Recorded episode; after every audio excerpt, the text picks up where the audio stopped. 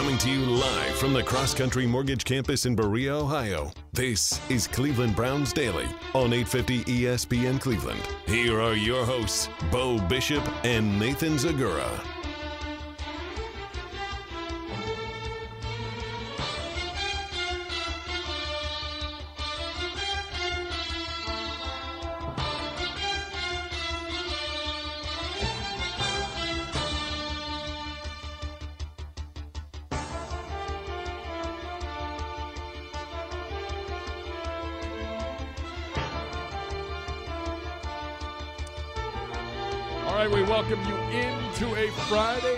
Edition of Cleveland Browns Daily.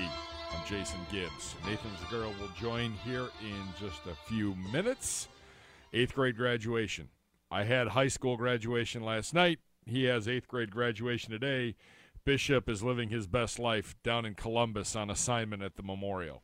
Rough life. Wish we could all be there. But he is holding down the fort in Columbus and Zegura will join us here in just a few minutes. Coming up on the show today, we are locked and loaded. You will hear from defensive coordinator Joe Woods on all the new additions on his side of the football, including the return of Jadeveon Clowney. Uh, I'm sure we'll also hear from him on the uh, the defense's trip to South Beach, which is officially underway uh, as their side of team bonding goes down this weekend in Miami.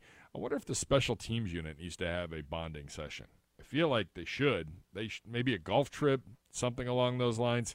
I, I feel like the special teams unit should have some kind of bonding if the offense and defense get to have this kind of bonding experience. Speaking of special teams, Mike Priefer, our special teams coordinator, he's got a lot of new toys on his side of the football and in his room and we will talk to him about that in a CBD exclusive that comes your way at two o'clock. You'll also hear from Browns offensive coordinator Alex Van Pelt at two fifteen today, two thirty, a little higher or lower, and yes. We are taking your phone calls. It might be during Zegura's opening segment, Madison. Got to be ready. Madison Hayes spinning the dials and doing a fantastic job for us. We're going to take phone calls. 216 578 0850 is the phone number. We'll try to get to uh, as many as we can here today. Uh, and Nathan will be taking those. Uh, and if you want to tweet at us, tweet at us at Browns underscore daily using the hashtag AskCBD. Uh, Bobby Meshling, our, our, our favorite uh, uh, our favorite CBD mailbagger, I, I didn't hear from him yesterday, or so I thought. He just sent his questions like six hours before the show. So we have some questions from him. We'll get to his. And if you have questions as well, at Browns underscore daily using the hashtag AskCBD. Football wise, it's a quiet day here at the Cross Country Mortgage Campus. Players are off. Matter of fact, I don't see a lot of the coaches here today uh, as the guys rest up for what will be the final two weeks of the off-season program starting next week. OTAs, though there will be four. Now, the last couple weeks, it's been three days of OTAs Tuesday, Wednesday, Thursday. Next week, Monday, Tuesday, Wednesday, Thursday, OTAs. And then a three day weekend. Monday, report date for everybody. And then mandatory mini camp Tuesday, Wednesday, Thursday, and then a break for summer vacation. Six weeks, and then we're at it for real training camp 2022 here from the Cross Country Mortgage Campus. In addition, Monday, right after their OTA, the players and the team will head over to Westwood Country Club in Rocky River. That's where we will broadcast live from. It will be the Browns Foundation 22nd annual golf tournament. Kevin Stefanski will be there. Uh, we will be set up on a tee potentially, weather permitting. Zegura's all freaked out about the weather, but you can't worry about the weather yet. You worry about the weather on like Sunday. We'll figure it out from there. That's where I'm at. I've got time. We've got time. It'll be a nice day. We'll play some golf. And we will be live, hopefully, on one of the tees and talking to a number of the guys as they come on through during the show on Monday. Uh, let's see. We'll talk a little NBA Finals today as well. Game one to the Boston Celtics. I don't like either team, so frankly, I'm not rooting for either team. Uh, from the Memorial down in Columbus, Rory McIlroy making a little bit of a run here today. He's within two shots. Denny McCarthy's a leader at seven under. No idea who that is. Uh, Cameron Smith is set to tee off, uh, just teed off actually. He's at five under. In terms of some of the other names, uh, Zalatoris is four under. Shane Lowry three under. Adam Scott's three under. Um, Jon Rahm two under. Uh, for you golf fantasy golf players, uh, for whatever reason, uh, we have a fantasy golf league in our golf league. So Jon Rahm was a popular pick for the weekend. He is at two under. Jordan Spieth is two under. Luke Donald two under, uh, and Rickie Fowler is at two under from the Memorial down in Columbus. Day two of the Memorial and uh, a nice weekend for the Memorial down there. Nice weekend all along the North Coast. So looking forward to that as well like I said, we will we'll recap everything that happened in sports in the last 24 hours. Not a whole lot of NFL news. We do have a legend in the broadcast industry that is out as a uh, as a radio play-by-play voice. No, not anything with the Browns. Not with Jim Donovan. Jim Donovan is not going anywhere. But there is a big legendary icon broadcaster that will not be broadcasting his team's games coming up this fall. We will talk about that. Uh, as I mentioned, Mike Priefer will join us at 2 o'clock. Alex Van Pelt, you'll hear from at 2.15, higher or lower. Your phone calls in the 1 o'clock hour, 216-578-0850. Coming up after the break, you will hear from defensive coordinator Joe Woods from earlier this week with the media. Some really interesting things, especially at that cornerback position. Uh, that could be one of the biggest positions to watch here as we get ready for training camp and the 2022 season. We are underway on a Friday. It's Gibbs, Madison, Hayes spinning the dials. Zegura will join here in just a few minutes. This is Cleveland Browns Daily on 850.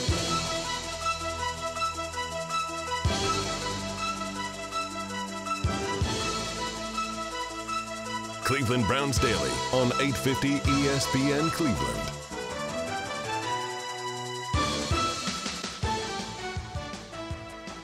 Tickets for all Cleveland Browns home games on sale now. Judge and Company taking care of you on the other side. It's Friday. It's a work day. They are working hard for you. For more information, visit clevelandbrowns.com and get those uh, single game tickets now, or get on the wait list for season tickets. It's not a long. It's not as long as you might think. Chances of moving up pretty quick. My cousin moved up very quickly, so uh, take, they'll, they'll take good care of you in preparation for the 2022 season. All right, as I mentioned, coming up at the bottom of the hour, Zegura will join us. 2 o'clock, an exclusive CBD interview with special teams coordinator Mike Priefer. Right now, our defensive coordinator Joe Woods on the state of his defense as the offseason starts to wind down here at the Cross Country Mortgage campus in Berea. Have a listen. Winfrey as excited being around you as when he talks to us? Yes. Um, he is a very passionate player. Um, he plays very hard. Um, with his size and his athletic ability, um, his attitude, his approach to the game, he's exactly what we were looking for. Uh, you know, he still has to grow up a little bit. He has to learn our system, but uh, we're very pleased with getting him in the draft. What does he do? What does he really bring to your defense other than that passion? He has extreme length uh, 35 and 35 inch plus arms, um, 300 pounds. He gets off the ball. He's very explosive, and we want to have more of an attacking front. We want guys that get off the ball, dent the line of scrimmage, and that's exactly what he did in college. Of length, Martin Emerson is a guy that has that length too, and you're a DB yeah. guy. What, what does that what does that length do for a corner? Yeah, no, he he is a big guy. Um, when we got here, for the rookie minicamp, I was just looking over and I was looking at linebackers and safeties and looking at him. It was like, man, this guy's big. Um, but he's another guy. He's about 6'2", 33 inch arms. And the type of technique that we ask our guys to play, um, he's tailor made for that. Just in terms of the press techniques, being able to match up against bigger receivers. Um, again, he's learning the techniques that we use, learning our system. So there's going to be a little growth period for him, but we're very excited to have him. What does it mean to you to have Jadeveon Clowney back, uh, not only just, you know, to you, but to all the young guys and everybody here? Uh, it means a lot. You know, I don't know if you call it Batman and Robin or Batman and Batman, um, but just to have that counterpart part opposite of Jadeveon, or excuse me, opposite of Miles. Um, you know, when you go against offenses, um, they're going to have to respect both defensive ends. So all the attention doesn't go to Miles. Um, coming back in the second season, um, I know Jadeveon's going to have a full understanding of our defense, what we're going to ask him to do. Uh, we also like to move those guys around. So I know he's very comfortable. I saw him briefly when he came back, you know, signed his contract, but we're all excited to have him back in the building. You had quiet confidence in the organization that, that it was going to happen. Were you as confident that all along he'd be back? I don't know if I would say that. You know, I was a little bit nervous, but it's just a part of um, free agency. We felt like he had a good experience here. Um, we've tried to get him, you know, the previous two years. I think there's a comfort level with Coach Kiffin as a defensive line coach, comfort level with Coach Stefanski as a head coach, and myself as a coordinator. So throughout the process, I felt like if things were even, that he would come back. So thankfully, it worked out in our favor. Greg Newsome last week about sliding inside. You seem very willing and excited. Like, how important is that when you're asking a guy to kind of change positions, and what really went into that decision? It's very important. He did it for us towards the end of last season. He has the size, um, the intelligence in terms of diagnosing plays, running past plays to do that. All of the corners we bring in, we try to cross train them to see if they're capable of doing those things, and he proved that he could. So it's a natural move for us to have him play inside and we'll get into some, you know, packages where maybe we're playing with two nickels, so we put as much speed on the field. But it's it's it's good having them to have the ability to do that for us. In the other outside uh, corner, is that Greedy's job right now? Yeah, I I just feel like we have three or four good corners that can go play for us right now. Um, Greg can play inside, so that moves Greedy outside. So he is really the third outside corner. Um, but when he stepped in last year, he proved that he could play at a high level as well. See all the attention on the defensive lines, Miles and Jadeveon. The, the interior guys, though, it feels like you don't have a lot of known quantities there. It's not to say you don't have talent there, but you don't have a lot of guys with proven track records They're Just how do you feel about those young guys and, and their development and your confidence of, you know, depending on them this season to, to get it done inside? that's part of the process. I feel like right now as a defense, we're kind of in that stage where we're developing young talent. Jordan Elliott played for us. You know, he's a 300 pounder. He's moving around really well. I think the lights are starting to come on for him. Signing Taven Bryan, um, I remember evaluating him when I was at Denver, and I know he was like our number one defensive lineman coming out. He's the same type of guy as I mentioned earlier with Perrion he's a guy that attacks the line of scrimmage. He's athletic for his size. So with that combination, and then you have uh, Tommy Togiai, um, you have Sheldon Day. Uh, spoke about Perrion earlier, but I think between those five guys, I feel like we'll have a good rotation inside. Okay, like not wanting to throw too much at him sometimes in his rookie year, but now that he's entering year two, just what kind of jump you think he might be able to make? I definitely feel more confident this year you want guys to go out on the field and execute. I mean, I have a playbook that's you know this thick in terms of defenses, but if you run so much defense that guys don't execute, it's not worth doing. So last year we were at that point with JOK, but we also had um, Takk McKinley, new uh, Clowney, Malik McDowell. We had a bunch of new guys, so I didn't want to put a whole a bunch on those guys. So we gradually increased the defense as we went through the season. Um, at this point, I feel like we can do more. So I've installed more defense this offseason. I told the guys that we're going to put more on their plate.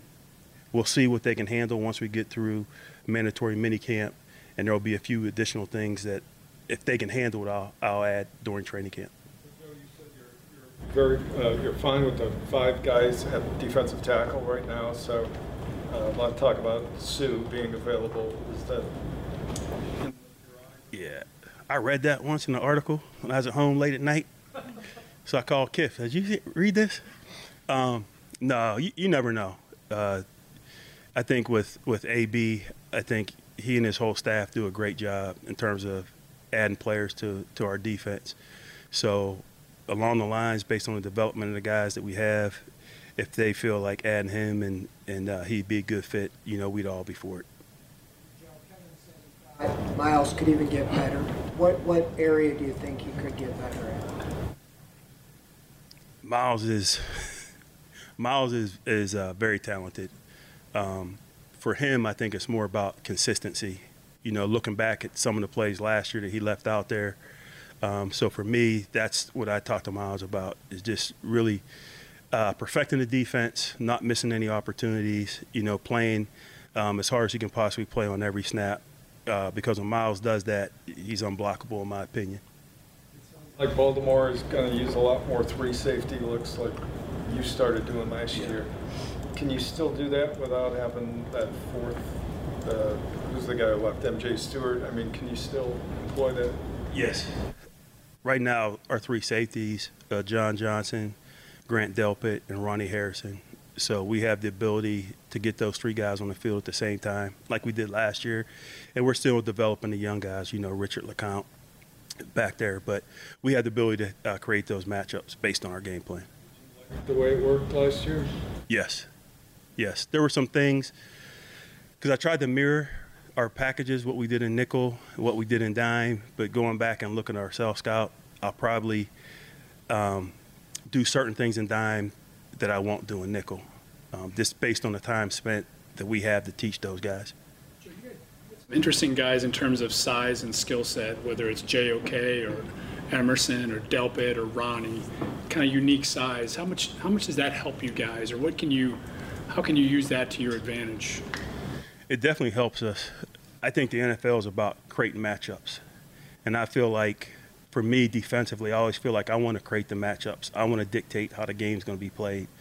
So if there's a bigger tight end, you have Grant Delpit, you have uh, Ronnie Harrison. We also have big corners if we want to match up. You know, so if we want to put Greg Newsome down there, you know, or Emerson comes along, so we can put different people on the field in different positions based on the matchups that we want to create. With Jacob in the middle, is that something we could see going forward? Yes, there's flexibility at that position. I know they can, like Anthony and Jacob can play Mike. They can also play the will linebacker position. So we can do some things there as well. Um, Greedy Williams kind of show you last season when he was coming back from the shoulder and was in and out, kept dealing with it. Yeah. And then the second part of the question is with drafting Martin, you know, kind of where's where does that leave Greedy? Yeah, Greedy, you know, last year he fought through that injury, and I thought he showed toughness and playmaking ability. Um, we had some premium matchups against some really good receivers, and he made some plays down the field, and I saw him improve, you know, throughout his time in the offseason, training camp seen him get better, but he proved that he can go out and make plays against elite receivers. And then, you know, with Martin Emerson, it's just a matter of how fast he develops. You know, with young guys, it depends. You know, you get them out there in the bright lights and it's real, you know, how they react. So it'll be a, a growth process for him, and we'll just take it, you know, week by week to see where he's at. Do you still see room for, I mean, Greedy to have a role, though, with Martin coming forward? Yeah, he definitely is going to have a role. You know, you have a bunch of good players, you, you find a way to get as many of them on the field as you can. Bonnie, how does that help you develop the younger guys? Does that change the approach at all? Great question. Absolutely. In terms of bringing back a veteran guy, they see a the young guys see a veteran guy out there that they know that they watch on TV and they seen them play at a high level. For them, it's an opportunity to learn like the tricks of the trade. You know, what does Miles do? What does uh, Jadeveon do? And I know those guys are big-eyed, um, but it definitely helps in the development um, of the young guys. And to me, it helps buy them time. You know, they don't have to go out there and feel like they have to play 40, 50 plays. We can slowly get those guys or integrate those guys um, throughout the season and give them as much as we feel like they can handle. What, what do you think it is about um, Miles and Clowney that has allowed them to complement each other so well? And then what do you think they can do to take it to another level, you know, a second year together? I think when you look, when you look across and you see another guy that was the first overall pick, I think that's like unsaid competition. You know, I think for those guys, it helps them compete. You know, who's going to get the most sacks? Who's going to make the most TFLs? So I think it's just kind of an unsaid thing that happens between those those two guys in, ter- in terms of the competition. And again, as I said earlier, it, it helps me defensively because of um, you know the offense can't key on one guy in there. What have you seen from Chase so far since since he got here, especially as a one-on-one pass rusher? Uh, it's hard. We're not really going, you know, all out in terms of our team periods, but he's a very smart guy, and we feel like he's a versatile player we may be able to play him, you know, as a defensive end. We get to our sub packages. We may be able to move him around as like our joker. So it's just, you know, time will tell once we get more into it. But I, I really feel like he's a versatile player that's going to play well for us. So much about his his traits and the possibilities with developing him. I guess just just how exciting that that is for you and, and what he's shown so far. Yeah, just the size and athletic ability. You know, he's a big defensive end. I think he's about 275 pounds right now but you can see the growth potential in his body. Like you can still see he can develop his lower body, his upper body. You know, I think you guys will see him in two years, and he might be 295 pounds and you know look like a monster. Um, but we're excited about him. I think for him, it's maybe a little eye opening. It's kind of like this isn't UAB, you know, exactly as the NFL. So he has some some uh, things he has to work on, but the potential is definitely there. That's defensive coordinator Joe Woods at the podium from earlier this week, the state of his defense, with just seven practices left in the quote off season.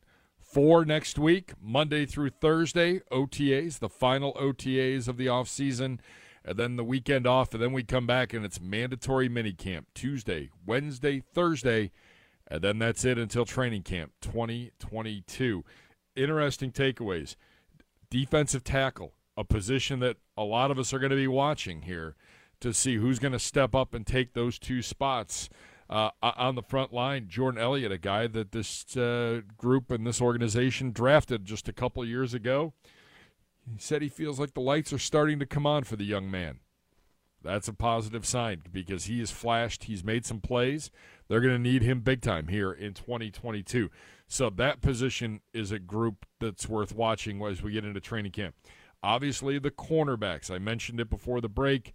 Uh, Greedy Williams and Nathan has talked about it a lot this week on Cleveland Browns Daily. He doesn't have the sling on anymore. He's playing freely. He has played very well in uh, the OTA practices so far. He's looked good. He continues to play well and show signs. Uh, and the question becomes who's going to be that slot corner?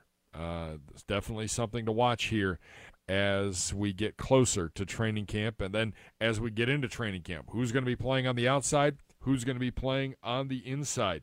I thought it was interesting that Joe had this to say. D- different people can play different positions. He mentioned a corner sliding down to cover a tight end. Uh, he mentioned Chase Winovich and his versatility and being able to move him around a little bit. Uh, so I, I, feel like there there could be a lot there for the defensive linemen, the corners, the linebackers. They could all play different positions, and that is a very big positive uh, for this football team as we get ready for the season. Uh, also, the other thing, asking Kiff if he had heard anything about Ndamukong Suh after reading the, the article that the Browns uh, might be a good destination for him. He was pretty surprised by it. Goes back to what Nathan said earlier this week. Eh, never say never, but I don't think it's looking particularly like it's going to happen. So, uh, that being said, uh, I can hear Zegura, but it's okay. We will take a break. When we come back, we're a well oiled machine. Don't worry, folks. When we come back, Nathan Zegura joins us for the final 90 minutes.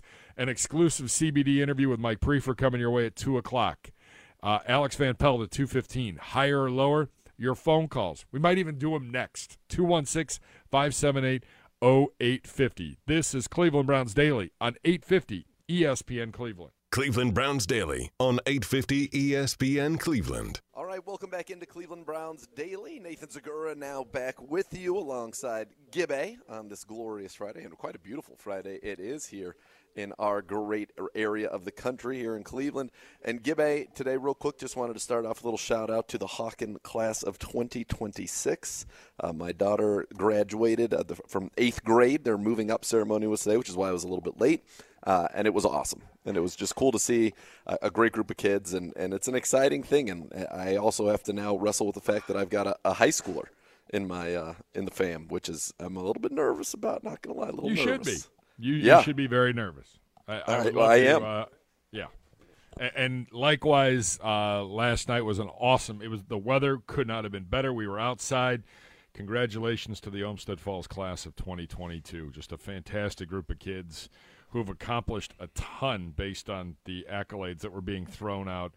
Uh, and uh, shout out to my kid as well, Adriana, on her graduation and on to college. And uh, like you, buckle up.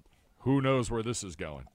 Buckle up is right. Yeah, it's uh always an exciting time of year, and now spring, uh, you know, summer break for a lot of these kids, but a transition period, right? For especially for both of our families going from high school to college and, and eighth grade to high school. Um, it's going to be it's it's going to be something. There's there's no doubt about that. So we are uh, obviously back here, and, and you opened up. Who was did you go? Joe Woods there to open things up, our defensive coordinator.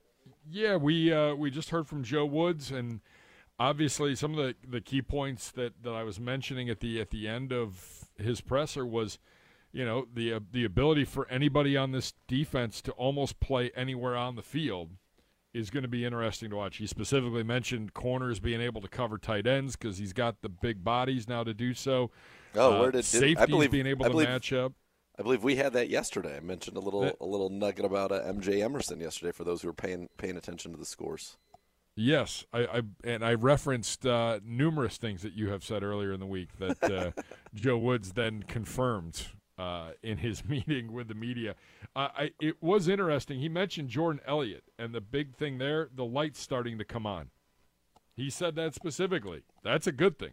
So I spent some time with uh, Browns defensive line coach Chris Kiffin yesterday uh, part of our Browns breakdown series, and you're going to see those where, uh, in this case, Coach Kiffin was the busiest of all the coaches because I'm sitting down with the position coach of everybody that we drafted to watch their college tape, and then we're applicable to watch some of their tape here in the OTAs. It's obviously hard with the line guys because all they're really doing right now are the drills and the team period. There's there are no pads. They're not really rushing or trying to shoot the gaps uh, against the run, and so he had three guys. Remember, Alex Wright, Perrion Winfrey, and Isaiah Thomas. And so I got to spend quite a bit of time with Coach Kiffin yesterday, and he was very generous with his time. And I think you're really going to enjoy the breakdowns of, of Alex Wright and Perrion and, and Isaiah.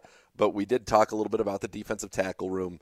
Uh, he very high on Taven Bryan. Loves Taven Bryan. So he's a perfect fit for for what we do here. And then he said for Jordan, he said Jordan Elliott has made a massive leap and he is thrilled to see what it looks like when the pads come on. And so, you know, that's an area right now of our defense. If you say there was one big question mark on our defense, it's the defensive tackle room, and that's it.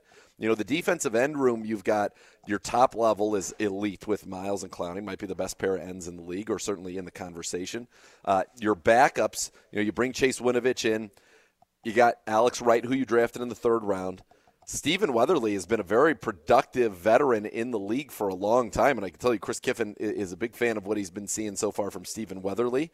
Um, and then not beyond that, you've got Isaac Rochell, and then we drafted, you know, we drafted Isaiah Thomas. So it's going to be a very competitive room in there.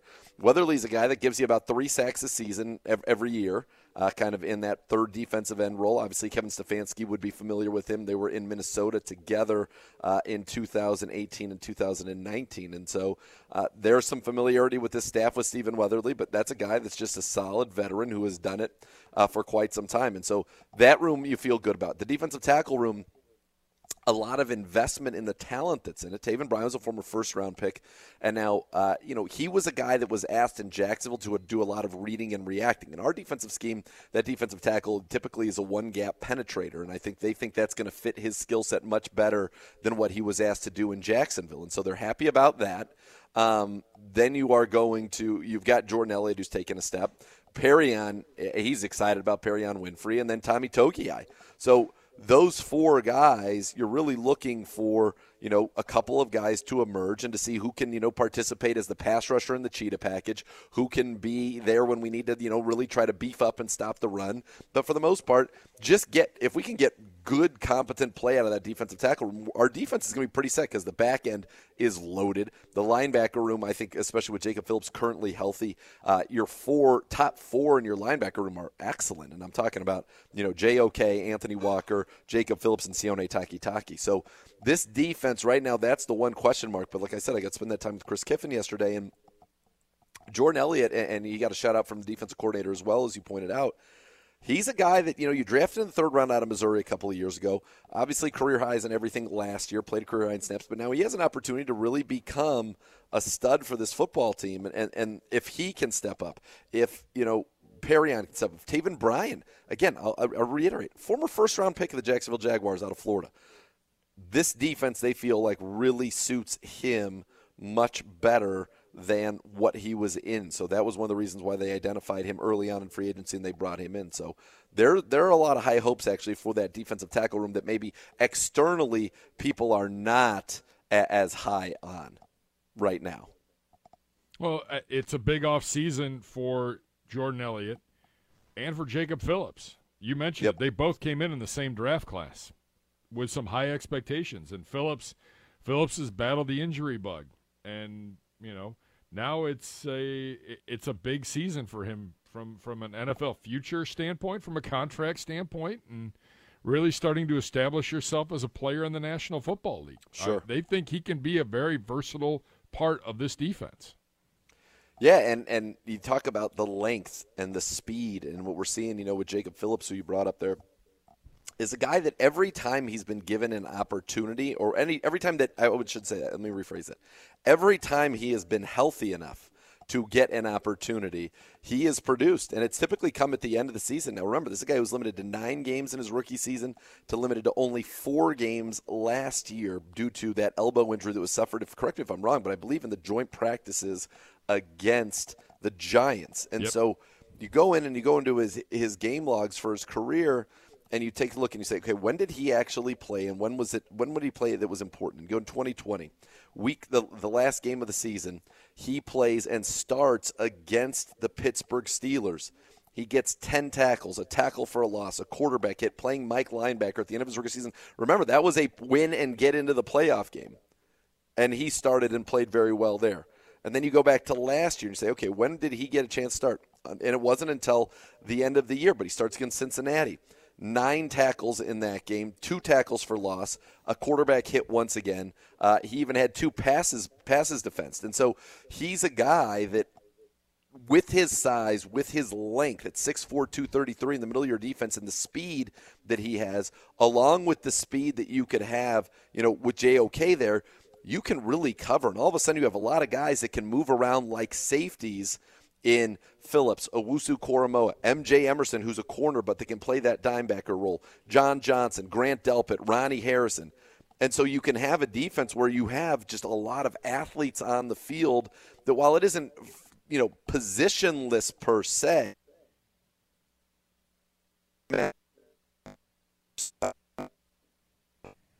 Uh-oh. Zegura, you're hiccuping. Your internet. I'm not hiccuping. Oh, I think I you are. My own ear. Oh yeah, that's definitely you. How can you be blamed? Uh oh. All right. I I know it's internet. I know it's Zegura's internet because, yeah, we'll, we'll pot we'll pot Z down, Matt. All right, let let's do this. Let's get a quick break in to get Zagura back on track. We'll come back with some tweets. You can tweet at the show at Browns underscore daily using the hashtag AskCBD. We may or may not take phone calls. Let's see what happens. 216 578 0850. Uh, we'll talk a little bit more about the defense and get into a few other things as well. Coming up next on Cleveland Browns Daily, 850 ESPN Cleveland. Cleveland Browns Daily on 850 ESPN Cleveland. All right, welcome back into Cleveland Browns Daily. Nathan Zegura, not sounding like a robot, at least I hope not anymore. Along I don't know. Did you pay the bill this month? What's going on? Of course I paid the bill. What are you talking about? I'm on this. I've got you on the Zoom. We got a, lot, a whole lot going on right now, Gibbe. All right. It's a football I don't know what happened, but it was definitely on your end. Okay. Things happen. Technical difficulties happen, Gibby. I don't know why it's got to be continually put on, like blasted, blame it on your boy. I mean, sometimes the things happen that are out of my control. I'm not out there like running in a hamster wheel to generate the internet for my house. Do you know what I mean? I mean, like, maybe you should be. I I don't know what goes on on the east side over there. I don't uh, know. yep, maybe yep. you're just not. We have no internet use. over here. We have no internet. We have no internet, but, But we I'm don't. happy that you're back. Yeah, you know what? We don't have internet or stacking our fourth grade fourth grade lacrosse teams to try to get uh, NIT banners. Gibby. I don't know what you're talking about. I bet you don't. All I, know bet. is winning. That's right. All you do know is winning. Uh, Uh, let, us do some tweets. We've we've had some tweets come in here uh, on the Twitter mailbag Sure. at Browns underscore daily using the hashtag AskCBD. By the way, Meshling did tweet at us yesterday, but he did it like six hours before the show, so I never saw them. He was. I don't you love that kind of preparedness? He was ready. He wanted to just go ahead and get it done, get it out Bobby, there for you to get in the give me a little heads up because it gets lost. We get a lot of mentions. We get a lot of people tweeting at us. It gets lost. I don't want to shortchange you. Man, Meckling Uh, legend. yeah, Madison, hit the little. We do a little travel music here. We're, we're having a little fun. We're living our best life. That's right, Gibby. Let's go. I mean, that's. I we got to introduce Madison maybe to the Friday song. Oh man, what a what an absolute. I mean, we're into June officially. What an feel like absolute it's- gem! It's summertime. Yeah. Um, Mr. Music uh, at Mud Music. It seems like there's a lot more camaraderie this year. How much credit should we give to relaxed protocols? How much credit goes to the Browns player development initiatives? Uh, uh, also, the Browns listened to JJ3 regarding getting some yoga in the facility. Good to see. Yeah, I think that the camaraderie. I think look when you can be around each other, that is very important. But I would also say the leaders on this football team, especially on offense, Deshaun Watson, he has made it an absolute priority to try to lead this team and bring this team together. And, and so that has not gone, un, gone unnoticed. Every single person that I have talked to about this on the football team has noted what Deshaun has done in that regard. And I think that it has played a big role. They're able to be around each other on the field and off the field. And Deshaun and some of the others are taking advantage of that in order to build that camaraderie and chemistry. And yes, this is a team that clearly really, really likes it, likes each other, and feels that they are together, united in the pursuit of a common goal. I did notice we were not invited once again to uh, to go to South Beach this weekend. No, hurtful, but you know, as I said, we have it on good authority that on the next offensive trip that we will be included, and and and I think that's going to be a wonderful time for everybody. I would like to be. Like, come on. I, I also said this. The offense has had a little getaway. The defense has had a little getaway. I feel like special teams needs a little time away. Yeah, what about a pre uh, a pre vacation? I feel like you'd love it. You'd be great for it, Especially, and it's easy to do. I mean, it's a smaller group well, unless you start counting the guys on the coverage teams and the return teams. Then it becomes all of a sudden a big group, and so the guys that play special teams would ultimately end up getting multiple trips. Maybe you just go. Maybe just go kickers and and long snapper. Charley Hughlett. Charlie and Corey and Joe and uh, Cade, and that would be like Yeah. one, a little four man trip. Maybe Jakeem Grant throw him in there for because he is definitely the return ace. I could, I could see I- that. I'm fine with that. Jakeem did get to go on the offensive one though. We did see that. That's all right. But I mean, that's one of, one of his big things is going to be playing special teams for Yeah. this football team. Yep. He's going to be used all over the place. It sounds like, but Yeah, definitely he's going to be our primary returner, and they're going to they're going to put some stuff in the playbook for him. There's no doubt because he's an electric guy with the ball in his hands. He's made big plays as he did last year uh, for the the Chicago Bears, and even before that when he was with our uh, Chad O'Shea, who was the offensive coordinator down in Miami when Jakeem was with my, the Miami Dolphins. So you go back to his career, 2016, he had a 74 yard uh, punt return, a 71 yard punt return in 2018.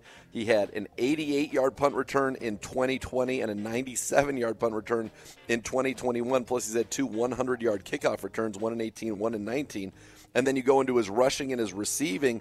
And he's made big plays 65 yard catch in 2017, 52 yard catch in 2018. Uh, he had a 46 yard catch last year uh, with the Chicago Bears that went to the house. So he's a guy that knows how to make some big plays when you get the ball in his hands. And I think what, that's what the Browns are going to try to do. David Kerr tweets at the show, Gibby, when is the CBD golf outing and will beer be involved? Great questions. It, it's a great question. I One feels like I the don't Browns know. Foundation golf outing is Monday. We can't overshadow things like that. That's a big deal. No, that is a, it's a huge deal. What do you think? What do you think we are seeing right now from the weathers as you get into the weather, uh, as you are the expert there? I don't know. I'm getting some random spam call right now from a 567 area code. I don't even know where that is. But neither do I. That makes two of us. Uh, hold on. I'm uh, I'm breaking out the weather. Hopefully, it's getting better because yeah, it's a very Scattered showers and thunderstorms in the afternoon, 60% chance. okay. So it's That's better. better because it was like rain in the morning, thunderstorms in the afternoon. Yeah, So that's getting a little better. yeah, we're gaining on it. Okay, good. Baby steps. Baby steps. I think we'll I think we'll be okay still. All right, good. Um, let's see what else. The the the Meck, Meckling moments. I think that's what we should call them. Is it Meckling? Is it Meshling? Meckling. We're going with Meckling. Bobby Meckling. All right, Meckling. So his uh, here here it comes. When was the moment in your life you laughed the hardest?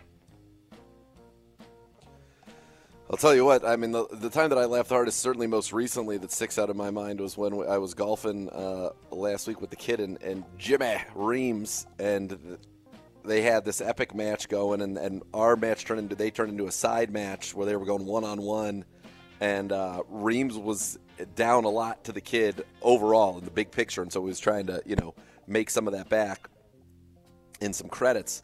So they had a lot on the line. Reams missed like a three foot putt on, on number on the 17th hole. So now it's tied going into 18. Reams needs to make like a three footer again. Well, first of all, they both had like 10 feet putt, 10 foot putts. Reams goes first, he misses. The kid goes second, and Reams leaves himself another three footer above the hole. Basically the same putt he just missed on eight. The kid goes second, is like, I'm knocking this one in, Jimmy. Good night. He then proceeds to hit his 10 foot putt about two feet. Like, barely hits it, so I'm dying. Then he steps up and the kid makes this, and now all Reams has to do is make this like three footer. And he missed it again, and I was, I just was on the floor crying. I could not stop laughing. It just, the tomfoolery that was going on, the commentary that was going on, and then missing these like close putts by like five feet, and I was dying. I was dying. I was laughing so hard. I just saw, I just saw both of those guys yesterday, and uh, Reams was still talking. He goes, "Man, you were like crying, like tears were streaming down my face. It was great." Sandbagger. What about you? What about you, Gibbe? When's the last time you've laughed? Uh, it was something with my golf league, and it was reha- rehashing. Oh, it was it was rehashing some things that happened on this year's uh, uh, golf trip to uh, to uh, Nevada. Oh. And, uh, the flights home and the Sure. insaneness that ensued on the flight home, taking the red eye after being up all day and Red eyes are you know, tough. cocktailing for four straight days. Yeah, red eye's a tough flight. It is a tough flight. There, there were some moments though. If you had to introduce yourself using three words only, how would you do it? Hi, I'm Nathan. Yeah, I don't, I don't know how to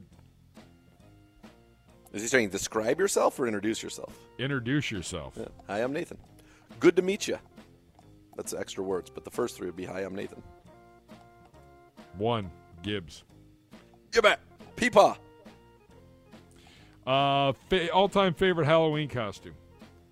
Uh, mine was uh, based on it's, it's very apropos now uh, with Top Gun Maverick coming up. But I was uh, I was Maverick. I had the full on flight suit. I had a real flight suit that I wore.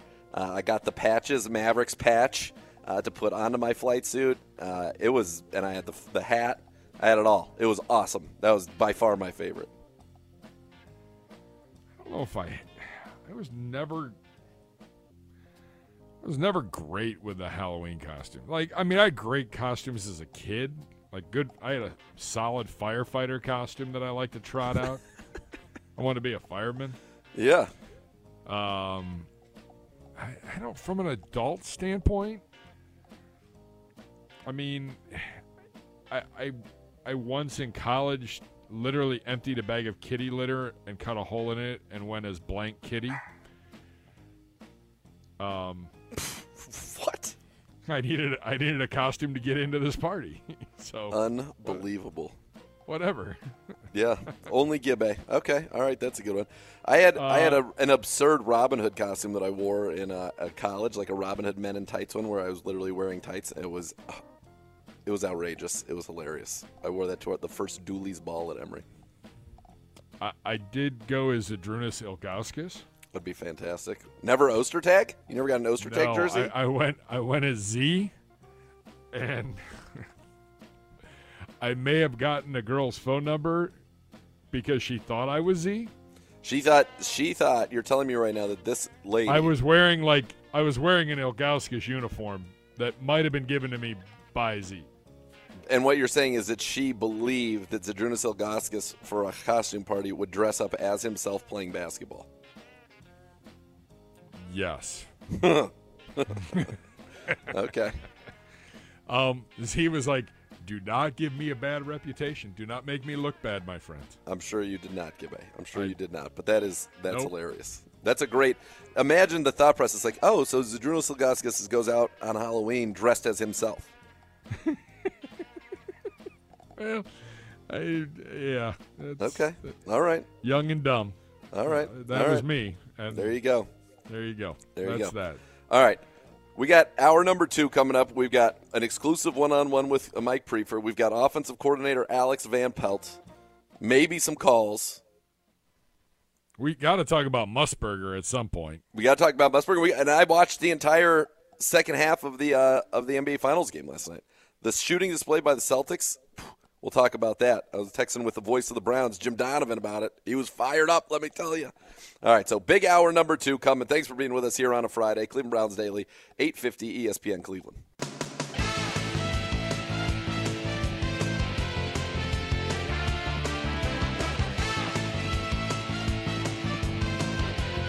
Cleveland Browns Daily on 850 ESPN Cleveland.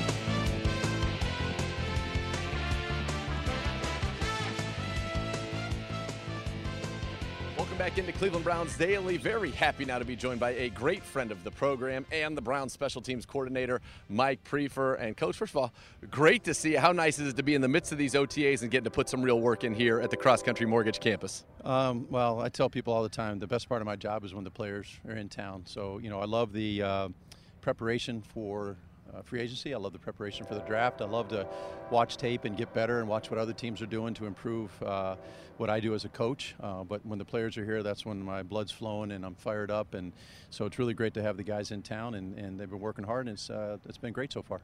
Clearly, you got a lot of attention this offseason. We've got a couple of new punters here. Obviously, Corey's in town. Cade York now at kicker. Jakeem Grant at returner. So, when you go back prior to all of these acquisitions, what was kind of the message you conveyed to Andrew Berry that got us to this point where you're loaded up now? Well, I think Andrew and Kevin and I talk about personnel all the time, and um, you know we felt like going into last year that we had some piece of the puzzle, and and I think the guys went out and played hard. I know I'm, I'm not a big stat guy, as you know that. I think the guys played hard. I think we, you know, as a return game, we never turned the ball over, which was the, you know, that's our number one job, and we are very aggressive in both ki- kickoff return and punt return, and and we got some yards. The average wasn't great, so we knew we needed to improve there, and I think Jakeem brings us that that missing piece of that puzzle. Um, you know, kickoff wise, we've talked about we were the best team in the league last year, and we still have to attain, try to attain that goal, and that's a very hard goal to attain because we've lost some good core guys, and, and but we've replaced them with some good young players, and I'm excited about those guys. And then, of course, field goal wise, we started out well last year and then faded down the stretch, and we felt the need that uh, we had to go out and get the, the best college kicker, and, and we, we did. We went out and got him in the fourth round, which I thought was a great aggressive move by Andrew and, and Kevin, and uh, so to me, the sky's the limit. I got my work cut out for me in terms of who we play in our division because we got the best division of football when it comes to special teams. So every week's going to be difficult for us. All right, you mentioned Cade York, and you and I sat down uh, last week for a Browns breakdown, which is going to come out on the Browns YouTube channel, the Browns mobile app as well. So be on the lookout for that as we watch some college tape and then also some tape of Cade kicking at First Energy Stadium. Early impressions of him so far. Um, you know, it's exactly what we expected. Uh, he's going to be, he's young. You know, he's just 21 years old. He just turned 21. Um, he will have some growing pains. Uh, but I think overall the talent is there, the leg strength is there, the attitude, the mentality is there. Uh, he just has to needs, needs to learn to be a more consistent performer, and that's how we're that's what we're striving for each and every time he goes out there and kicks. And even, every time we watch tape, every time he goes out there and kicks, every time even today he was just working on some some uh, finer uh, uh, technique points. He's going to go down to the stadium with the guys tomorrow and, and kick again in our stadium. So we had a guy named Andy Lee, a punter here, who is a, a very successful Pro Bowler type guy. The ball sounded different when he hit it, and just being out here the last week, I think it was when Kay did some kicking here. The ball sounds different. You hear all your admirers out there, the special teams players, currying favor, smart, great way to make the roster, by the way. Yeah. Uh, the ball sounds different coming off of his foot from what I'm used to here, at least in my decade with the Browns. Just really drives it. It feels like. Yeah, both Corey and Joe really hit the ball well yesterday, uh, punting wise. Uh, last week they did the same thing. They've had a, each had a session at the uh, stadium as well. Um, you know, they're both extremely talented, both raw, I think, as holders and as punters. Um, they're very smart. They want to do well. They want to improve. And I think some of the things we're working on with them and letting them figure it out. Like I've told you before, uh, Nate, that you know we're not going. to I'm not going to sit here and say you have to do this, have to do that. I'm going to suggest and recommend certain things that they have to work on with their technique. Both of them is, have uh, really uh, said, you know, this is something I want to get better at, and they've really improved. And I'm excited about their improvement. I'm excited about their talent. It's going to be a great competition this summer. Yeah, and is that something you you like to see that kind of a competition, right? Uh, is it possible to separate themselves at this point, or is that something that has to take time over the course of an entire summer? I think the entire summer, but I think you can separate yourself a little bit, you know, by the end of the by the end of the spring, uh, and they will have enough opportunities to do so. Right now, I think they're neck and neck. They're both really they both really improved as holders too. I don't think they were very good coming here um, uh, in, in their time in the NFL, but I think they've improved immensely, and they're working hard on it. Because to me, if if the punting's the same, we're going to go with the best holder. And obviously, the best punter is what you want. And then I think they're close enough holding wise that the best punter will be the good holder as well. So I'm excited about both of them and their improvement and where we're going from here. All right, we talked about Cade as well and his ability to hit the ball. It kind of has that pop that reminds me of the way Andy Lee did it, the way he just drove it. I mean, it was last week we were out here when he had those makeshift uprights out there yeah. and he started to put them down. It's nice. I bet you're happy to see some real uprights up here as we got this new turf in. But I felt like he absolutely can just punish the ball. Yeah, he did a good job last week, and I and I scripted for success. Obviously, we didn't go past 44, and the wind was a little bit with him. And but I wanted him the first time in front of the team. I wanted him to feel good about himself. I wanted the team to feel good about him. And you can see that last one, uh, Coach Stefanski tried to get everybody hooting and hollering, try a little put a little pressure on him, and he nailed it. A 44 yarder right down the middle. So um, I'm hoping that's uh, some you know uh, what we're going to see you know as the season goes on. So on that day, I was actually back there with uh, Brad Melland, Equipment Manager of the Year, no big deal, and I was back there trying to catch some of these field goals. And the first one he hit, I was like, okay, yeah, I got this. It comes down with a ton of force, and you're right, it was downwind right there. So then I finally, after missing one, then I got one. I was like, I'm out, like Costanza, on a high note because I was shocked at just how much force is coming with those kicks. Yeah, he's very powerful, and he's big and strong, and he's like I say, he's 21. He's only going to get stronger, and our our strength and conditioning staff does a phenomenal job. Uh, Monty Gibson does a great job with our specialists, and and uh, will only get stronger. And I tell these guys, look, you're not bodybuilders. You're not here to be, you know, strength and conditioning athletes. You're here to get better as as a punter, as a kicker, uh, as a as a holder, uh, snapper, whatever. Um, but at the end of the day, he will continue to get stronger, and he'll be even better as long as his technique, you know, stays the same or continues to improve as well. Uh, the sky's the limit for this young man, so I'm excited about him. We've talked a little bit, and you'll get the full exact breakdown on Brown's breakdowns. But 90 seconds roughly from the time the ball snapped to the time that you want it kicked. You have a reliable veteran on the snapping part of the operation, and Charley Hughlett, a guy who's one of the longest tenured Browns now with this football team. What's it like to have that part of it where you just say, okay, look, I really don't have to worry about it. I know what Charley's going to give me? First of all, Charley's a top five snapper in the league. Secondly, he's a great leader, and he leads by example. And then thirdly, he does such a great job with the young players. I mean, he's like a big brother to these guys, and you know he he's so humble too. So he wants to do well. He wants to do the right thing. He wants to do right by the kicker and the punters. And um, so everything he does is geared toward helping them do their job at a higher level. And he just continues to do well as a, sna- a short snapper, long snapper, and in protection and in coverage. You know, he'll do a good job covering over the ball if we need him to. Hopefully, he doesn't have too many tackles because that means that that second wave is making the tackle. But on punch, you know, obviously want the first or second guy down there making the plays. But it's really great to have Charley. All right, we talked at the beginning about Jakeem Grant. What has he shown you in the limited time here? Because what he's shown me is he is fast, and his ability to change direction without slowing down seems to be uh, rather unique. His COD is unique. His uh, quickness and ability to make the first man miss is unique. His speed, his acceleration is unbelievable. I, and I knew it was good. And then I, for the first time I saw it in practice, I'm like, oh boy, we got something here. So I'm very excited about Jakeem. He's a good kid. He's a pro. He's only trying to get better. Uh, I think he told you in his first interview he's, he was walking around the facility with That's the ball right. in his left arm. So I'm really trying to break his habit of always carrying the ball in his right arm. And he's been very receptive to all the coaching points. And he's helped me. He'll help me be a better coach in terms of how we coach our guys and the schemes we use. And that will benefit our team, will benefit him to help make him successful. Does he have the full green light? So there might be another 97 yard return in his future? Uh, that's up to the head coach, but that's something we'll talk about. Uh, If we know he's going to have a big play, why not, right? exactly. And you've worked with some great returners. So for you as a coach, when they take it to the house, and Jakeem's done it four straight years, what does that mean to you? And what, what kind of goes through? Is there a pre-celebration that I should be on the lookout for? Never. All I look for is see there's flags, and then everybody's hooting and hollering, and I'm trying to get the field goal team out there for the PAT, and I'm thinking about what we're going to do on the ensuing kickoff. Because what happens is some of the guys, a lot of guys that are on the punt return unit, are also on the kickoff unit. So now, how aggressive are we going to be on kickoff, right? So we get the touchdown on the return game. We kick the PAT. There might be a TV timeout. Guys are gassed. Guys are excited. Do we kick the touchback? Do we go after them? Are we aggressive? That's stuff that I think about, and then I'll celebrate on Monday. Maybe Sunday night with a beer, but on, mainly on Monday.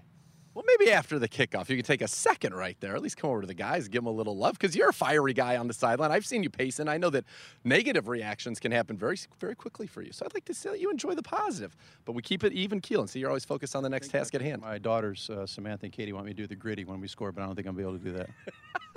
I certainly would love to see that. All right. You mentioned you lost some core guys. Has anybody kind of caught your eye from these young guys here uh, to kind of become those special teams? That's a great way, as we talked about earlier in jest, but it is true to make this football team. If you're going to be the sixth receiver, if you're going to be the fourth tight end, if you're going to be the fifth or sixth linebacker or the sixth corner, you've got to play special teams and you've got to be good. Absolutely. Richard LeCounte has a clean slate, did not have a great rookie year. I was talking to him earlier today.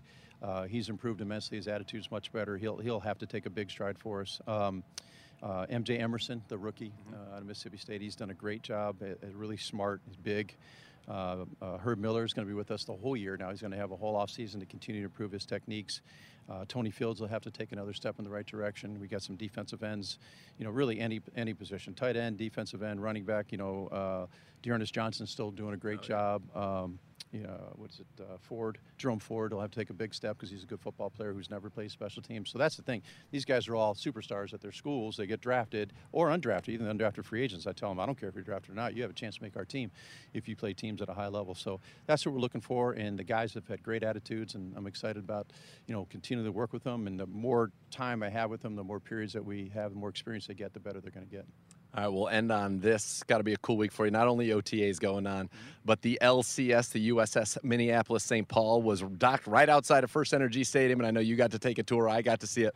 I was blown away. Awesome stuff. And as a Navy man, I'm sure it was great for you to be back on the boat. It, it was cool. I- And last time I was on a ship, I was probably wearing a flight suit back in the USS America a long time ago. And sure, she's been decommissioned for many years, and she's at the bottom of the Atlantic Ocean. She they scuttled her many years ago. But um, yeah, it kind of brought me back in time a little bit. You know, ducking underneath the uh, passageways. I'm not as tall as you, obviously, but it was fun. It was fun to take my wife Debbie and, and my daughter Katie was on there. She did a story for Spectrum News and, and did a great job talking about the pride that the city of Cleveland will have when the USS Cleveland is commissioned here in a couple years. So it was a uh, brought me back a little bit. And you can fly a helicopter on the back of that ship too, which that's what I really wanted to do, but they wouldn't let me. Yeah, You can get two of them on there. You can store one and fly one and leave it out on the back. Incredible. Put one in the hangar bay put one on the back. Yep, on the stern. Yep, so that would have been fun. But maybe someday. Coach, thank you so much for the time. Looking forward to uh, seeing this season and seeing the special teams flourish under your tutelage. Drew, great job, buddy. All right, that's Brown special teams coordinator Mike Priefer. Li- Listen, we don't need to tell him how the uh, how the sausage is made here, Gibby. Let's all just calm down here. Hey, no, Mike no, it was on me. That's a that's a demerit on me. This is what happens when we're in multiple locations. It's that a demerit on you? I did say, please remind me to plug it back. In. I in, did. but You, you did. nonetheless, That's I knew right away. I was like, "What's he doing?" I'm like, "Oh yeah, Scrambling. I know what he's doing." Yeah, but I always love talking to Preef, and I think the special teams. You know, you talk about it. It's there's a three phases to this game, and being elite in special teams And he, as he said, you've got to be in this division. You think about what the Ravens do on special teams. Think about the Bengals and what Evan McPherson did as their kicker. Uh, and then the Steelers have always been solid on special teams. So that's one of those little things that you don't want to let impact the outcome of a game negatively. I think the Browns believe with their talent on offense and their talent on defense, if they can be neutral on special teams, they will win more often than not. Now, the goal would be to get a special teams unit that can also win you a few games. And we know when you have Mike Priefer here, we're going to be one of the best coverage units in the NFL. Now you've got Cade York here. We should be one of the best kicking teams in the NFL. That's a lot of pressure on a rookie, but that's how highly they think of him. We certainly should not be last in field goal made percentage in the NFL, which is what we were a year ago with Jakeem Grant here, we've got a guy who in the last two years was the All Pro punt return, or kick returner, and and last year was a Pro Bowler. So we should be one of the best return units in the NFL. Those things make a big difference in outcomes of games, especially in tight games. And when you have a team that wants to go and win a Super Bowl, you need to be able to come through in those tight games. And one of the ways that you do that is by winning the third phase and winning special teams. And the Browns clearly knew that was something they had to address, and they did so aggressively, bringing in Grant, drafting Cade York in the fourth round. They made those moves with an eye upon achieving their ultimate goals and making sure that this doesn't derail those opportunities. And I like that. Yeah. I like that strategy because it's not something that necessarily, from a financial standpoint, costs you a lot, but it and is it's not the flashiest. No, but it's something that can have a big, big impact. And I think that's what you, you actually can probably get one of the best returns on your investment in guys like Jakeem Grant, in uh, you know bringing in the punters that they brought in, and bringing in Cade York. But not only that, maintaining Charley Hughlett, who you heard Mike Priefer say is a top five long snapper in the NFL.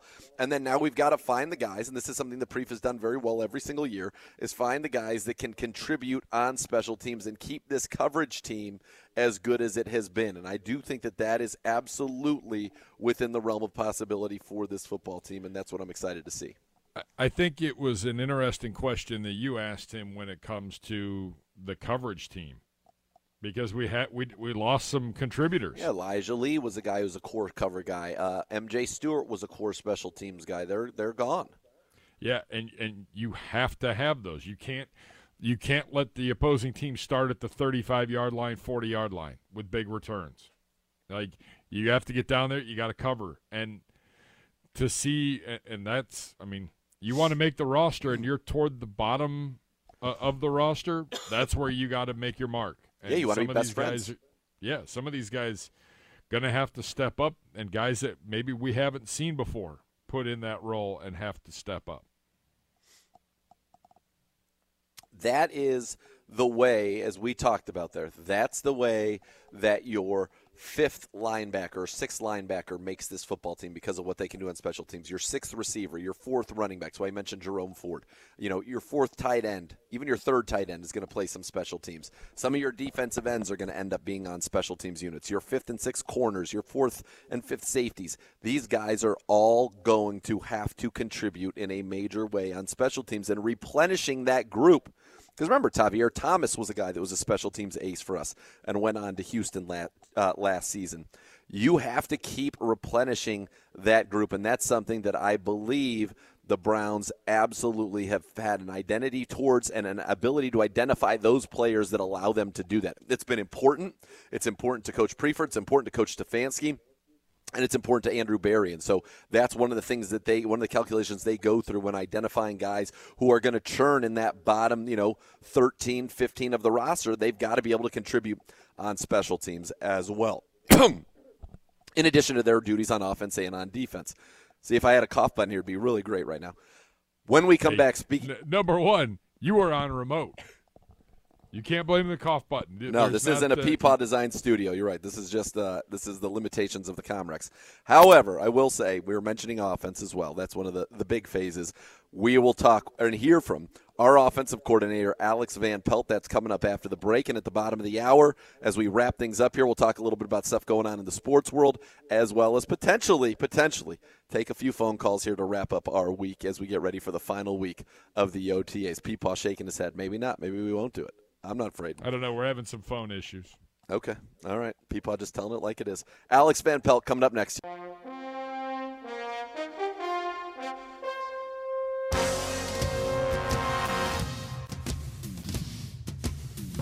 Cleveland Browns Daily on 850 ESPN Cleveland.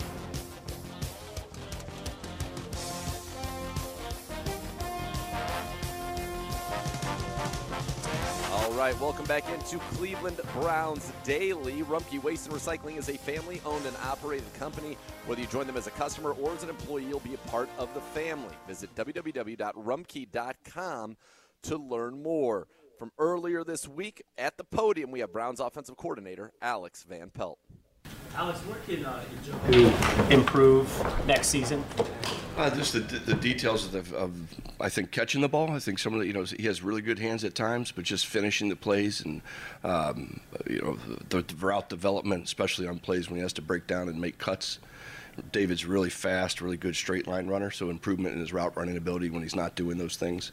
But uh, extremely happy for him. He's worked hard and really deserves that, and I'm, we're happy to have him here and back in the mix talked about his just his evolution at that position, not only from pass catching, but the details of the game, blocking that. Just from your perspective, since you've been here, how how have you or how would you describe his growth? It's been great. It's been fun to watch, to be honest with you. To see a guy that, uh, you know, you wouldn't label himself as a run blocker, become one of the best run blocking tight ends in the league is, has been impressive. You know, his toughness, his strength, um, you know, his ability to, to, to understand our scheme and what we're asking him to do. He's grown tremendously. It's been fun to watch. You've been around Deshaun now for what, probably five, six weeks. So, so what are your impressions of him? Um, you know, he's very dynamic. Um, the, the accuracy and the arm strength are two of the things that stand out uh, the most. His football knowledge is, is, is vast. Um, he's learning our system as we go, but you could tell he's got a lot of football experience in his body. He's fun to watch. Um, you know, and this is just in settings of controlled pockets. Uh, but going back and watching the tape, he's obviously, you know, a, a tremendous player outside the pocket as well when he extends the plays. Not to turn it into like a comparison, but yeah, I mean, you spent time around Aaron Rodgers, who's an elite quarterback. Do you see some of that when you kind of work with the? I do, I do. I mean, his ability to escape um, is top notch, elite in the league, and then his ability to make plays outside the pocket is up there too. So there's some similarities. How do his skills uh, open up the playbook for you? Uh, there's different things we'll be able to do, I think, moving forward um, with him. We'll take some of the, of the, things that he did well in Houston, and implement them into our system. Um, but at the same time, you know, obviously we're we're a run first offense, and we're never going to you know, shy away from handing the ball off to, to Nick and Kareem. Does he have rust to shake still, Deshaun, or has he done that already? I think there's always rust. You know, whether it's you know just the off season coming back uh, into the OTAs, players have rust from that. Um, a whole year out, um, there's definitely going to be rust, and you can see it. But he's working through that. Is that the thinking behind him um, staying in there when, when you guys go to twos? I see him staying in there a lot. Um, even last week and today. Yeah, we're just trying to bank reps right now. Um, our installs are pretty um, small, so he's getting a, a, you know the same play, uh, maybe with a different personnel grouping or a different formation variation, but he's repping the same play three or four times in a day. So we're trying to build that muscle memory and bank up those reps. David Bell, where is he now and where does he need to be to help you guys in some You know, David's a, a, rookie, as all rookies, when they get thrown into there, they're swimming a little bit, but he's come on, especially in the last few days. He's made some plays, um, you know, with Deshaun out there. He's got a real knack of knowing how to get open.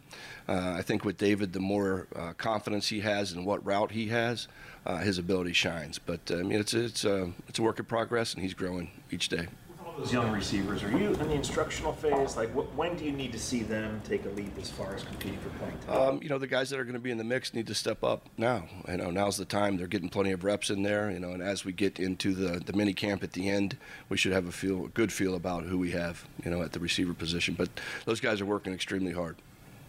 Last week, several of Deshaun's teammates were saying that he's really locked in when he gets in the building, despite what's going on outside. Has that been your impression as well? Um, absolutely. You know, I came through um, two or three days ago to leave the office. I guess it was last week, about 5:30, and um, you know he was just wrapping up the day. So he spends he spends the time in the building. You know, he puts the work in. There's great study habits. You get text questions. You know, in the evening where you know he's going through the script. So he's putting the work in this this last week about the, the young receivers. You know, you brought in Amari to be your number one this offseason. Uh, Donovan Peoples Jones, who's been here a couple years, and you know Anthony Schwartz going into year two from him. Uh, a lot of people wanted to speculate about bringing in a second veteran receiver to help that group. uh, but you have a lot of strength in numbers with these young guys. Just what? How do you feel about DPJ and Schwartz and their ability to maybe grow into that role? Sure. Um, you know, Donovan's having an outstanding OTA sessions. He's really, you know, shined out there, done some really good things. So expect him to pick up where he left off last year. You know, he's a guy that's productive for us. He's uh, an intelligent guy. He can play multiple spots. He can move him around the formation, um, and he does, you know, a really nice job in his route running. So. Um, status quo for him. He's actually been better than he has. Um, Schwartzy now is a guy that came in last year kind of had some ups and downs, but is really focused in now. He's catching the ball extremely well. Um, he's a guy that definitely can stretch the field for you. Um, so we're getting to see some of those things now come to fruition. But um, I'm very happy with both those guys where they are right now. But they do need to, you know, keep con- contributing for us. It seems like there's more focus on using three receivers, at least so far early in this season. Um, would that have happened if uh, Baker was still the quarterback? Yeah, I, it's more based on how we structure practice uh, this year. We put more of an emphasis on situational football. Um, that means every day we're practicing third downs, red zone. Uh, generally, those situations, you know, require 11 personnel or zebra personnel on the field or three wide receiver sets. Season evaluation from last year and seeing how the playoffs unfolded and all that offense, was there an understanding that you needed to get more three receiver sets into the offense? Uh, we needed to work on our passing game, our drop back pass game, whether that's two tight ends and two wides or three wide receivers is definitely an area of emphasis for us um, going in. Um, we are treating this camp like a passing camp, more or less. I think at the end of this, we'll have 350 passes. Um, versus live competition in seven on seven periods. So we definitely focused in on our drop back pass game as a, as a point of emphasis this offseason. Alex, to go to, uh, back to David for a second, um, just how have you seen him adjust to those reps in the slot and, and, dealing with that, that extra traffic? That's something he was talking about. That's something I think is a strength of his. We've you know, identified early on in, in the you know, scouting process that he's a guy that can find the holes in the zones and really understands how to work to get open. So uh, that's something that's natural for him. All right, thanks. We gotta get brief up. We'll take this last one real quick you you obviously were, were close to Baker and you thought highly of Baker. So what uh, what do you think the outlook is is for Baker just in terms of his future career as, as he you know wherever he lands? Yeah, um, that's that's a tough one. You know, I keep personal relationships personal, but you know I think Baker's a very good quarterback and has a good future ahead of him. All right, that's Browns offensive coordinator Alex Van Pelt at the podium from earlier this week, talking about this offense and the fact it's going to be a passing camp. But if you want to get more in depth, more specific about basically every position group on this offense, be sure to check out the latest edition of the best podcast available as I, or as I, Zegura and friends, as I go one on one with Alex Van Pelt. You can get it wherever you watch your get your podcast or watch it on the Browns YouTube channel at youtube.com slash Browns. It's a pretty comprehensive interview that goes through kind of almost player by player, everybody on the offensive side of the ball uh, for the Cleveland Browns. And it's an offense that's had a very good beginning to this offseason program. Obviously, when you have a quarterback the caliber of Deshaun Watson, uh, it, it's noticeable. It's a change, and it'll be a change for Browns fans when they come out to training camp and they see him out there. And not only that, I think Jacoby Brissett's had a very nice camp and he's a guy that you know the Browns brought in in the event that he has to start some games this season. He's a guy who has started and won in the NFL for multiple teams: the Patriots, the Colts, the Dolphins. So they've got that experience. But you'll see very crisp, a lot of talent out there on the field, and we really haven't even, as we said, delve too far into the run game because that's something that they do as training camp progresses. You get the pads on it. Of course, it is the foundation of what the Browns do on offense, but this is a team with a lot of talent on the offensive side of the football, an excellent line, and a top five quarterback in the NFL. And when you put those kind of things together, you have an opportunity to be special and to be explosive. And I think that was one of the questions that uh, Tony Grossi was getting at there. You know, when you evaluated it last year, did he need more three receiver sets? It's not about 11 personnel per se, it's about creating explosive plays in the drop back passing game and being able to execute your drop back passing game when the other team knows that you have to throw. And that's something the Browns could not do. And now the Browns will be able to do that with Deshaun Watson at quarterback. So I think that's some of the stuff that Alex Van Pelt was talking about there, Gibby. Yeah, and I think it, just like Joe Woods said during his presser earlier, uh, it's hard to get a feel for the defensive line because th- there's no contact. Right. Same thing with the offensive line, you know, and it's the same thing with, you know, we know what we're getting in the offensive line, but just the reps it, it's tough to get reps when there's no contact. Yeah, So- it's tough to really see how those guys are doing. So they get to do a lot of their own drill work and their technique work with their position coaches, and I think that's very important. And they have so far, so far, been able to, you know, they're pleased talking with Bill Callahan or talking with Chris Kiffin, pleased with what they've seen, but it's always with the caveat: all right, let's see this when we're actually playing some football, or at least get the pads and the shells on, and we can actually thud up against the defensive line and, and see how these blocks go. So. This offense, though, I think you're going to enjoy it. Uh, I've talked about it many, many times. When you come out to training camp, you're going to see a different offense with the ability to push the ball to every blade of grass, and that's vertically as well as horizontally and working the middle of the field in the pass game. And then, oh, now we've got to get, you know, we can't load the box up anymore. So what's that mean for Nick Chubb and Kareem Hunt?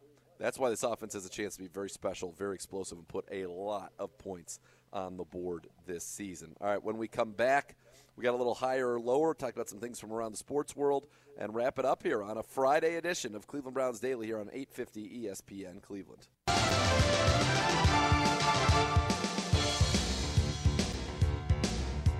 Cleveland Browns Daily on 850 ESPN Cleveland. All right, welcome back into Cleveland Browns Daily. Nathan Zegura, Jason Gibbs wrapping it up here on a Friday. We're getting close to that time. A little bit from the sports world, real quickly, and, and news involving the play by play voices of teams in the NFL.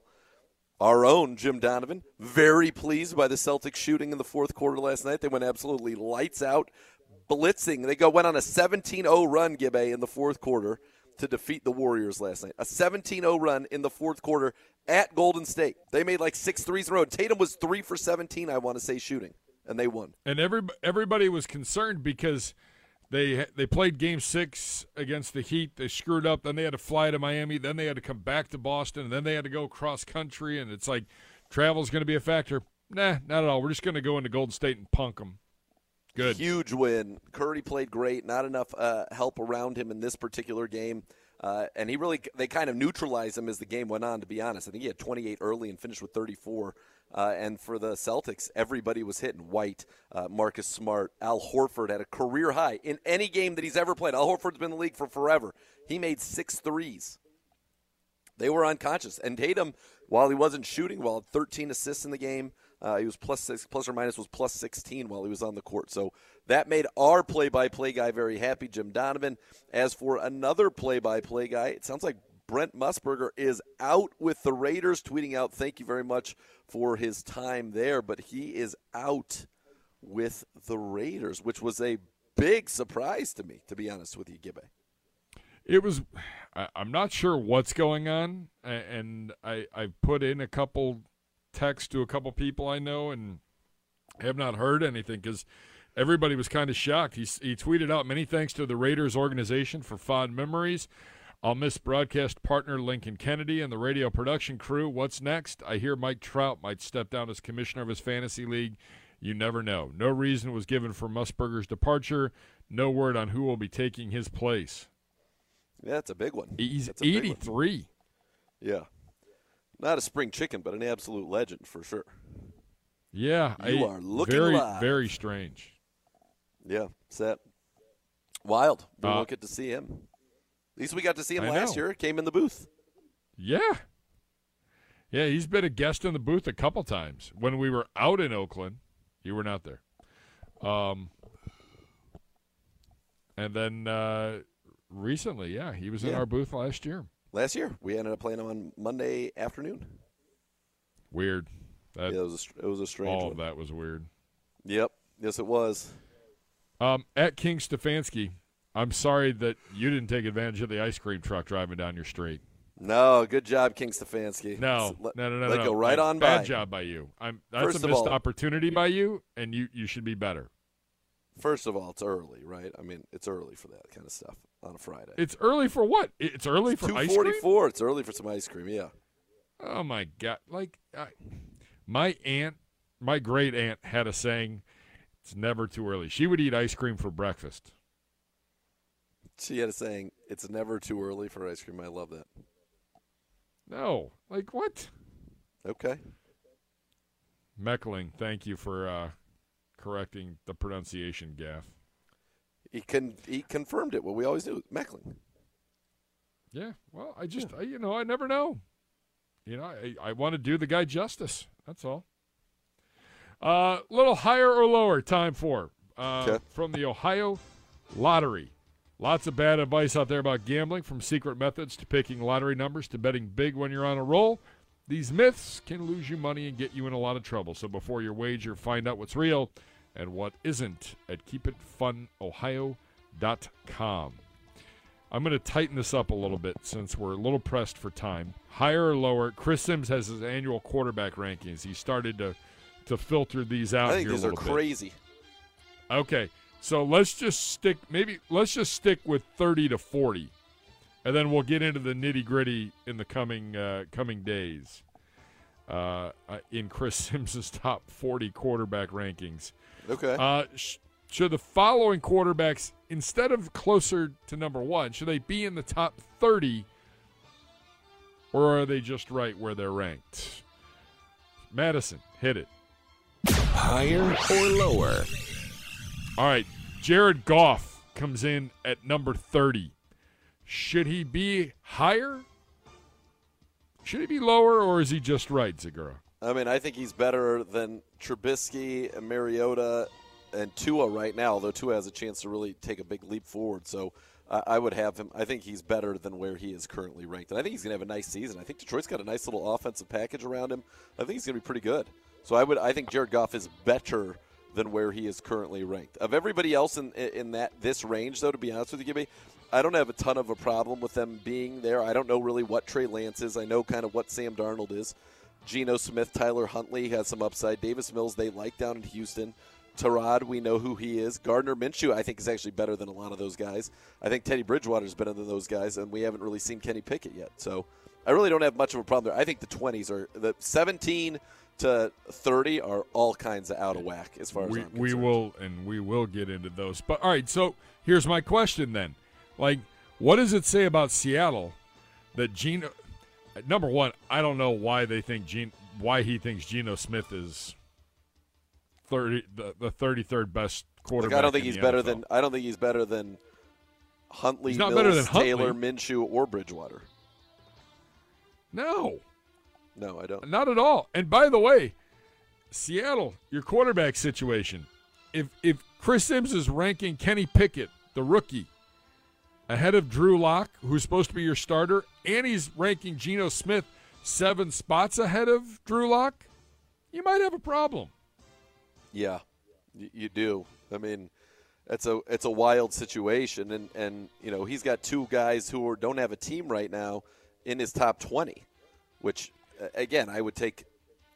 I, I think there's a lot that can be moved around from from, from seventeen to thirty. I, I would tend to agree with you. Clearly, he's not buying in on the Davis Mills hype. No, he is not. I mean, and the fact that he has Trevor Lawrence ranked where he, behind Wilson and Fields to me is just bonkers. And Daniel Jones, like that's crazy to me. Yeah, I, and I Mac don't- Jones. I know Mac Jones played like, but like he had Trevor Lawrence had the worst coach maybe in NFL history in a one year period. I mean, it was a completely lost year for the Jacksonville Jaguars. Completely lost.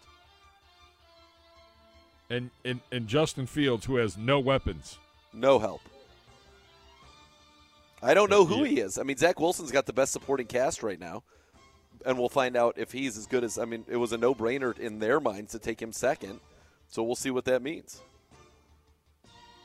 I mean, so he's got Goff thirty, your boy Trey Lance thirty one, I mean, Trey Lance which I think is pretty than that. generous. Yeah, better be considering we don't know anything about him. Yeah. Sam Darnold was thirty two, Yep. Geno Smith thirty three, Huntley I feel like should be thirty one. I mean, he played very well last year. Yeah. Tyrod, you know, Minshew, like you said, I feel like should be a little bit higher. Theodore. Theodore is who he is. Solid, boy, though. I know, but huh? Geno Smith. Uh, uh, yeah, that's he's better than Sam Darnold. Yeah.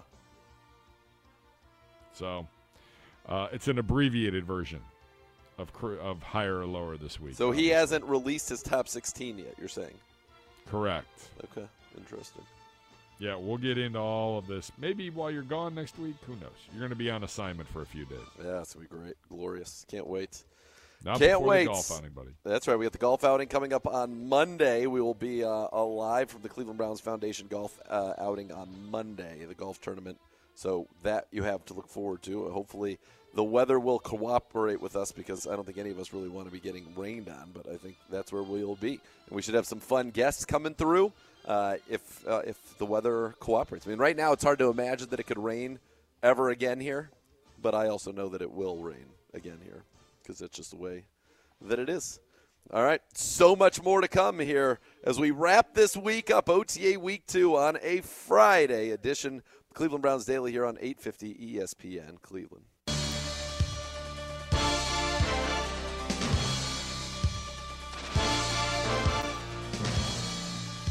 Cleveland Browns Daily on 850 ESPN Cleveland. All right, there's a lot of bad advice out there about gambling from secret methods to picking lottery numbers to betting big when you're on a roll. These myths can lose you money and get you in a lot of trouble. So before you wager, find out what's real and what isn't at keepitfunohio.com. And a big thanks to the Ohio Lottery for presenting that fun higher or lower segment we just had. Next week, four days of OTAs. OTAs 7, 8, 9, and 10 beginning on Monday. Monday, Tuesday, Wednesday, Thursday. On Monday, we will be out at the Brown, Cleveland Browns Foundation Golf Tournament. Uh, so we will have live coverage of that for you here on Cleveland Browns Daily. Next Wednesday will be the media availability day again at the Cross Country Mortgage Campus. So look for a lot of interviews and exclusive sound coming out of that day next week here with the OTAs. Big thanks to Mike Priefer for stopping by for that CBD exclusive, and thanks to, of course, Gibbe and to all of you for listening. The next level is next. Have a great weekend, everybody, and thanks for listening to Cleveland Browns Daily on 850 ESPN Cleveland. You've been listening to Cleveland Browns Daily, a production of the Cleveland Browns and ESPN 850 WKNR.